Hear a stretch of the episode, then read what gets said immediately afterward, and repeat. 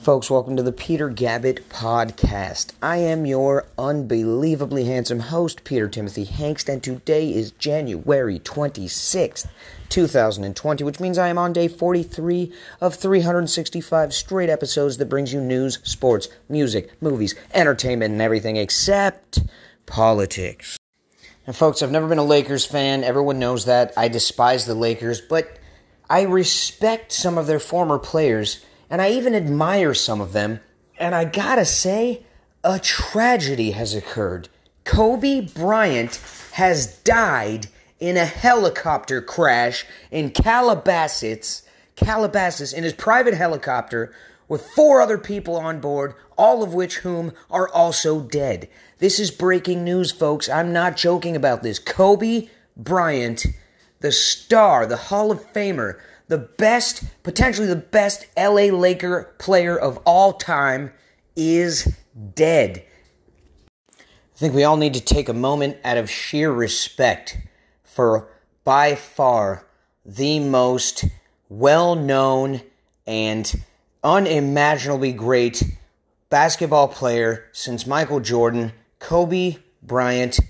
I am so sorry about what happened. Your family has taken the worst loss they could possibly imagine. Thank God your children and your wife were not on board, but I am seriously deeply saddened about this, folks. This is a tragedy across the board.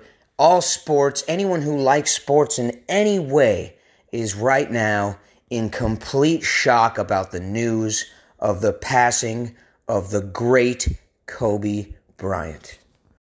Now, folks, let's talk about lingerers. I know you know what I'm talking about. Lingerers are the folks that say goodbye a thousand times while standing at the doorway and they just won't leave. They tell you, hey, it's time to go, get the kids, get the stuff, and so you do it in a rush. You head out, you're waiting in the car, and where is the lingerer? They're standing there, talking, saying goodbye a thousand times.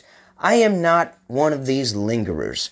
Now, when I say goodbye, I'm out the door. If I forgot something, I will come back another time, or the next time I see you, I'll get it, or you can ship it to me for all I care. But if I say goodbye, that's it. I'm out. I'm not going to hang around and, and wait, and especially if you tell me it's time to go, and I get the stuff ready, and I put the kids in the car, and then I'm looking around 10 minutes, 15 minutes. Where are you? You're still there saying your goodbyes. You forgot some, so you went back in and you started up another conversation. Lingerers are the worst. Just say goodbye once, cut it there, and head out. If you must, you can begin to FaceTime the person that you didn't say enough to while you're leaving. That's the glory of having cell phones these days. You don't need to linger. Now, the U.S. has issued a travel warning at all costs on account of the coronavirus in Wuhan, China. Now, you know what, folks? I mean, I'm, I'm flabbergasted. Now I'm going to have to refund my all expenses paid trip that I had planned for so many months to Wuhan, China. I mean, we all can't wait to go there. Now, now we're not supposed to show up. I mean, you know what? Who knows what the hell Wuhan, China is? None of us have ever heard of this place. We're not planning to travel there. There's three major cities we can name off from China Beijing, Shanghai, and Hong Kong. Nobody knows what Wuhan is. The first time any of us have ever heard of its existence is right now because of the travel ban, because of the coronavirus. So I'm, I'm pretty sure that's, that's not even news. Nobody cares. No one was on their way to Wuhan.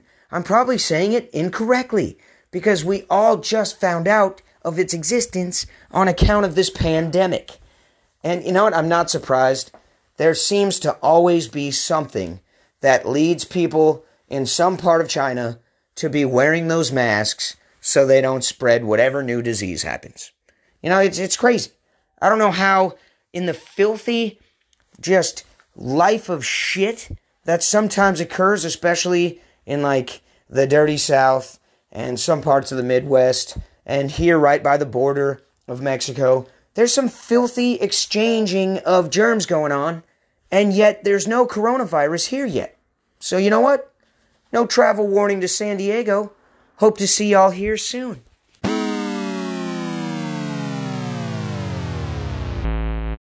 I gotta bring up this weird scenario happening right now at a university where a student injured himself falling off of the top bunk in his dormitory. Yes.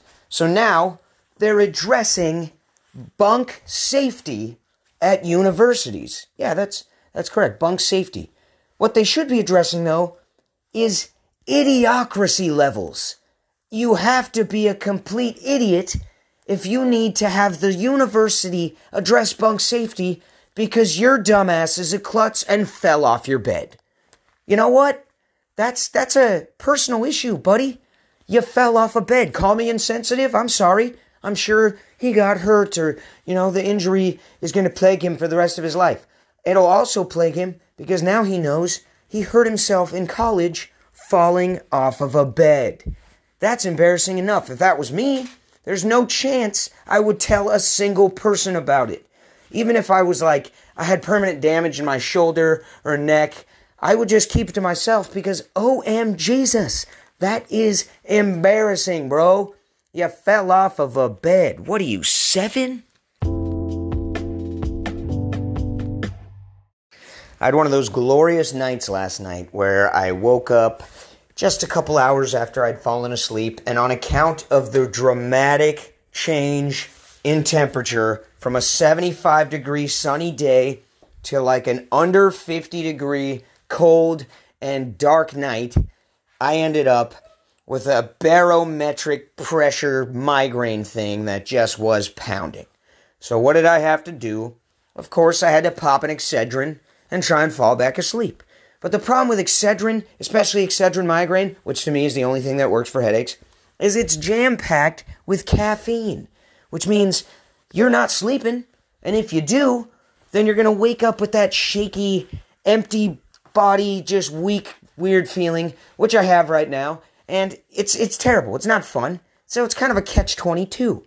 Do I want to attempt to fall back asleep with this pounding headache, which will not happen because you'll just be laying there in pain? Or do I want to eat an Excedrin and wake up feeling like a decrepit old man who had just worked out for the first time the day before in like 20 years? Because that's how I feel. I'm, uh, you know, I'm like hardly holding my phone right now. I think I've already dropped it three times. Thank God for the massive case it's in, because we all know our phones would be destroyed within a week if we didn't buy these bulky $40 cases for them. trying to sell my couch right now at a yard sale. I got some new ones, leather, electric, you know, they adjust to lean back for you. They're like lazy boys, but a whole couch worth of a lazy boy. It's, it's great. But the ones that I'm trying to sell are actually in great shape. They're one of those, you know, dual couches where one's kind of like a, a extended love seat thing and the other one's like a full on stretched out couch. And, you know, they have removable cushions that you can even take the covers off of if you need to wash them. And, you know, the fact is they're barely worn at all, except the upholstery on them has flaked off almost entirely, changing the outside color of the actual thing to a lighter brown.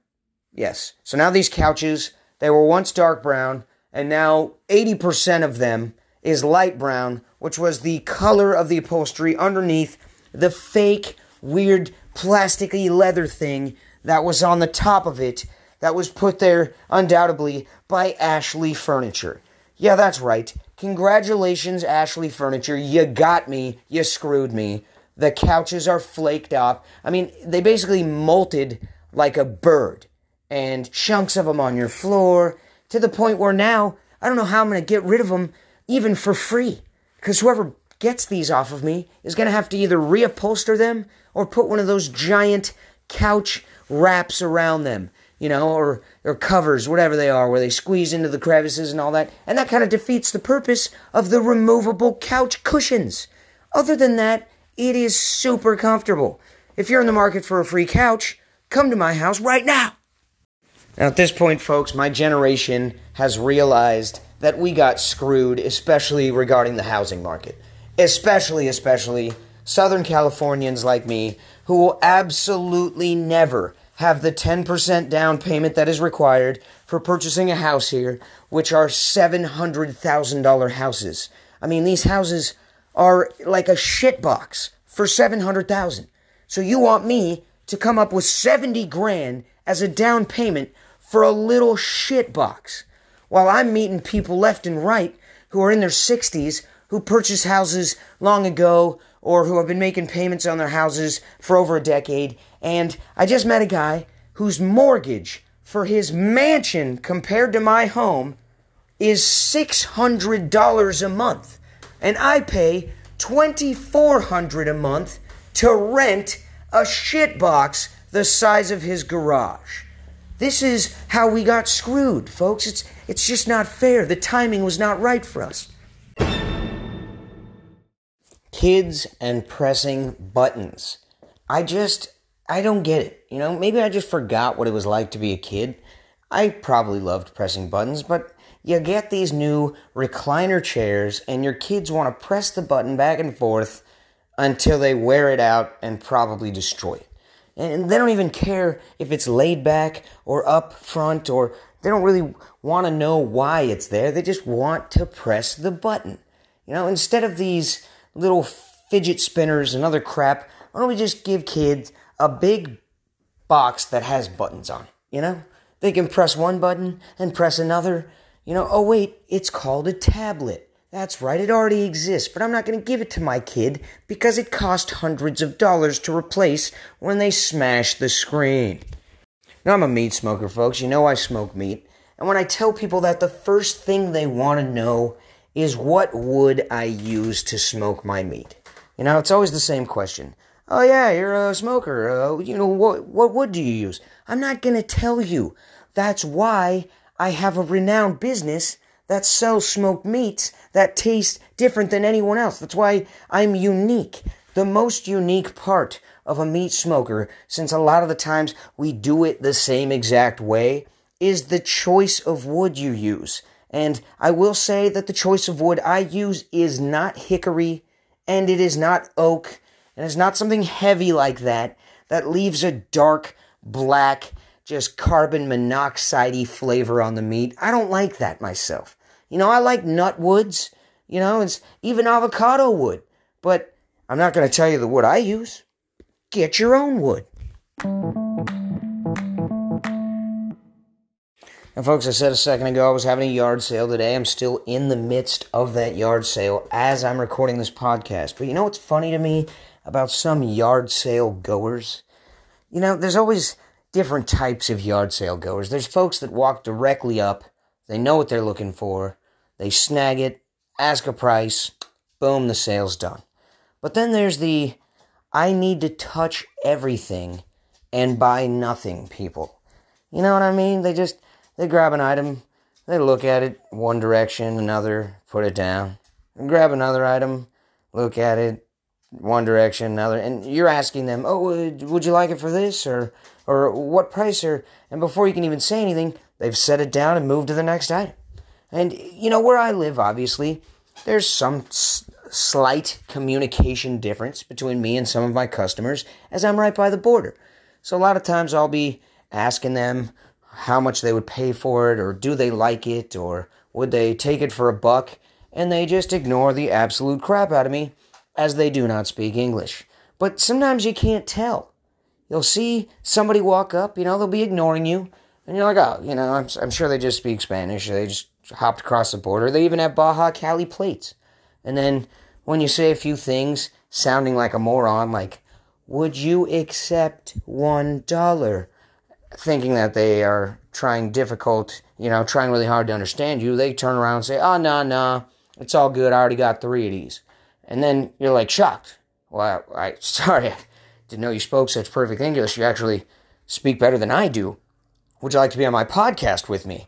You know, this is the scenario I've run into today. I've, I've sold nothing, and I've had a lot of lookers, a lot of touchers, you know, and, and what's crazy is this day and age, you post everything you have at your yard sale on a website that the neighborhood shares, you know, so they all know what you have here.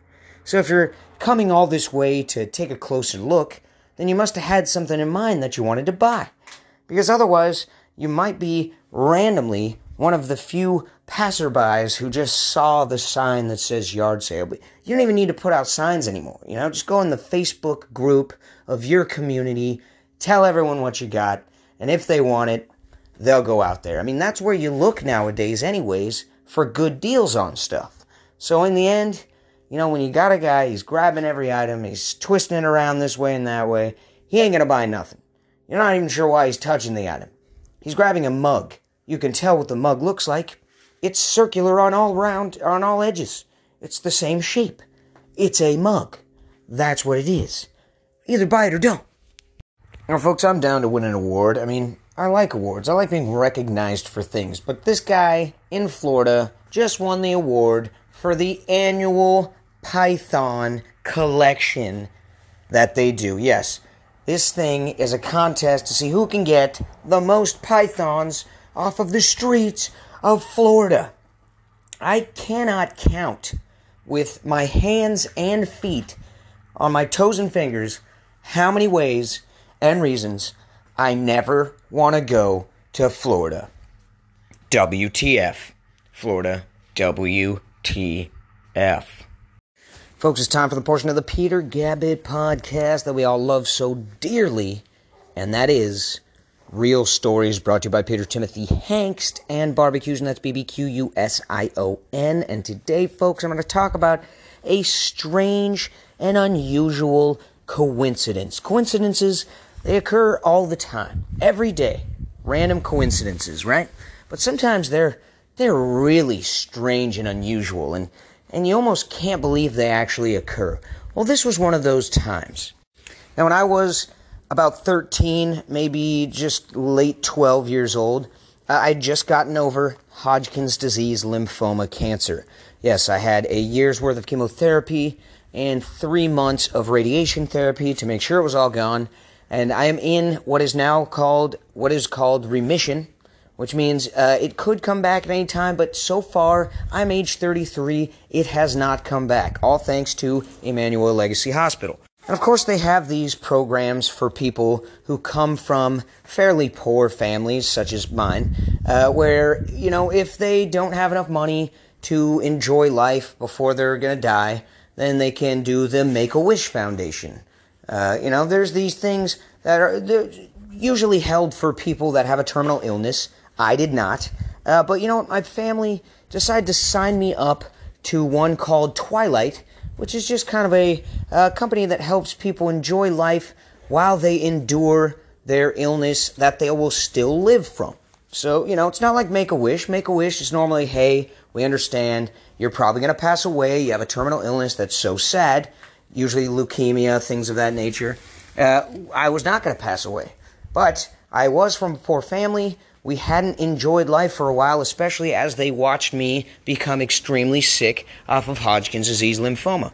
So, to accommodate us in a very kind and just generous fashion, they decided to pay for my entire family and I to travel all the way down to California. At the time, we all lived in Oregon, all the way down to California to enjoy Universal Studios and Knott's Berry Farm, and of course, the number one, Disneyland. Now, I had never been to Disneyland at that point in my life, folks. We were not in a financial uh, state where we could have ever paid for all six children and my two parents to go to Disneyland. That just seemed like an impossible task. But this wonderful organization paid for the flight, even gave us some extra time to go to my grandparents' uh, reunion, and it was just awesome. It was a family reunion. You know, we, everybody was there. But uh, the the crazy coincidence that occurred actually happened while I was in Disneyland. Now, when you're 12 to 13 years old, you know a handful of people, maybe. I mean, the people you can actually recognize are the kids you go to school with. Now, I knew, uh, you know, a little bit more people than most kids my age. I had met some kids while they received treatment in the same facility as me. I had met all the kids at my school. They all knew me as the kid who had cancer. But there was one kid in particular that I knew from my junior high school because he had a certain tone to his voice. In fact, all of his family members had this same tone. They were the guys that talked like this. Uh? Wanna come kick it my house, dog? I got some herb we can smoke, you know what I'm saying, bro? And don't get me wrong, I smoked weed even at that young age as well. But I did not talk like that, nor have I ever spoken like that. It is not the fact that they smoked weed that made them speak this way. It is the fact that they thought they were G's or something, and they were gangsters. Now, the gentleman's name, I'll call him Bob, because, you know, that's similar to his actual name. So, for those of you who might know who I'm talking about, you know I'm talking about Bob. So, Bob and his family all spoke like that. Like, what up, fool? They love to say, what up, fool? To anybody they knew, but they left out the L, and it sounded more like "What up, foe."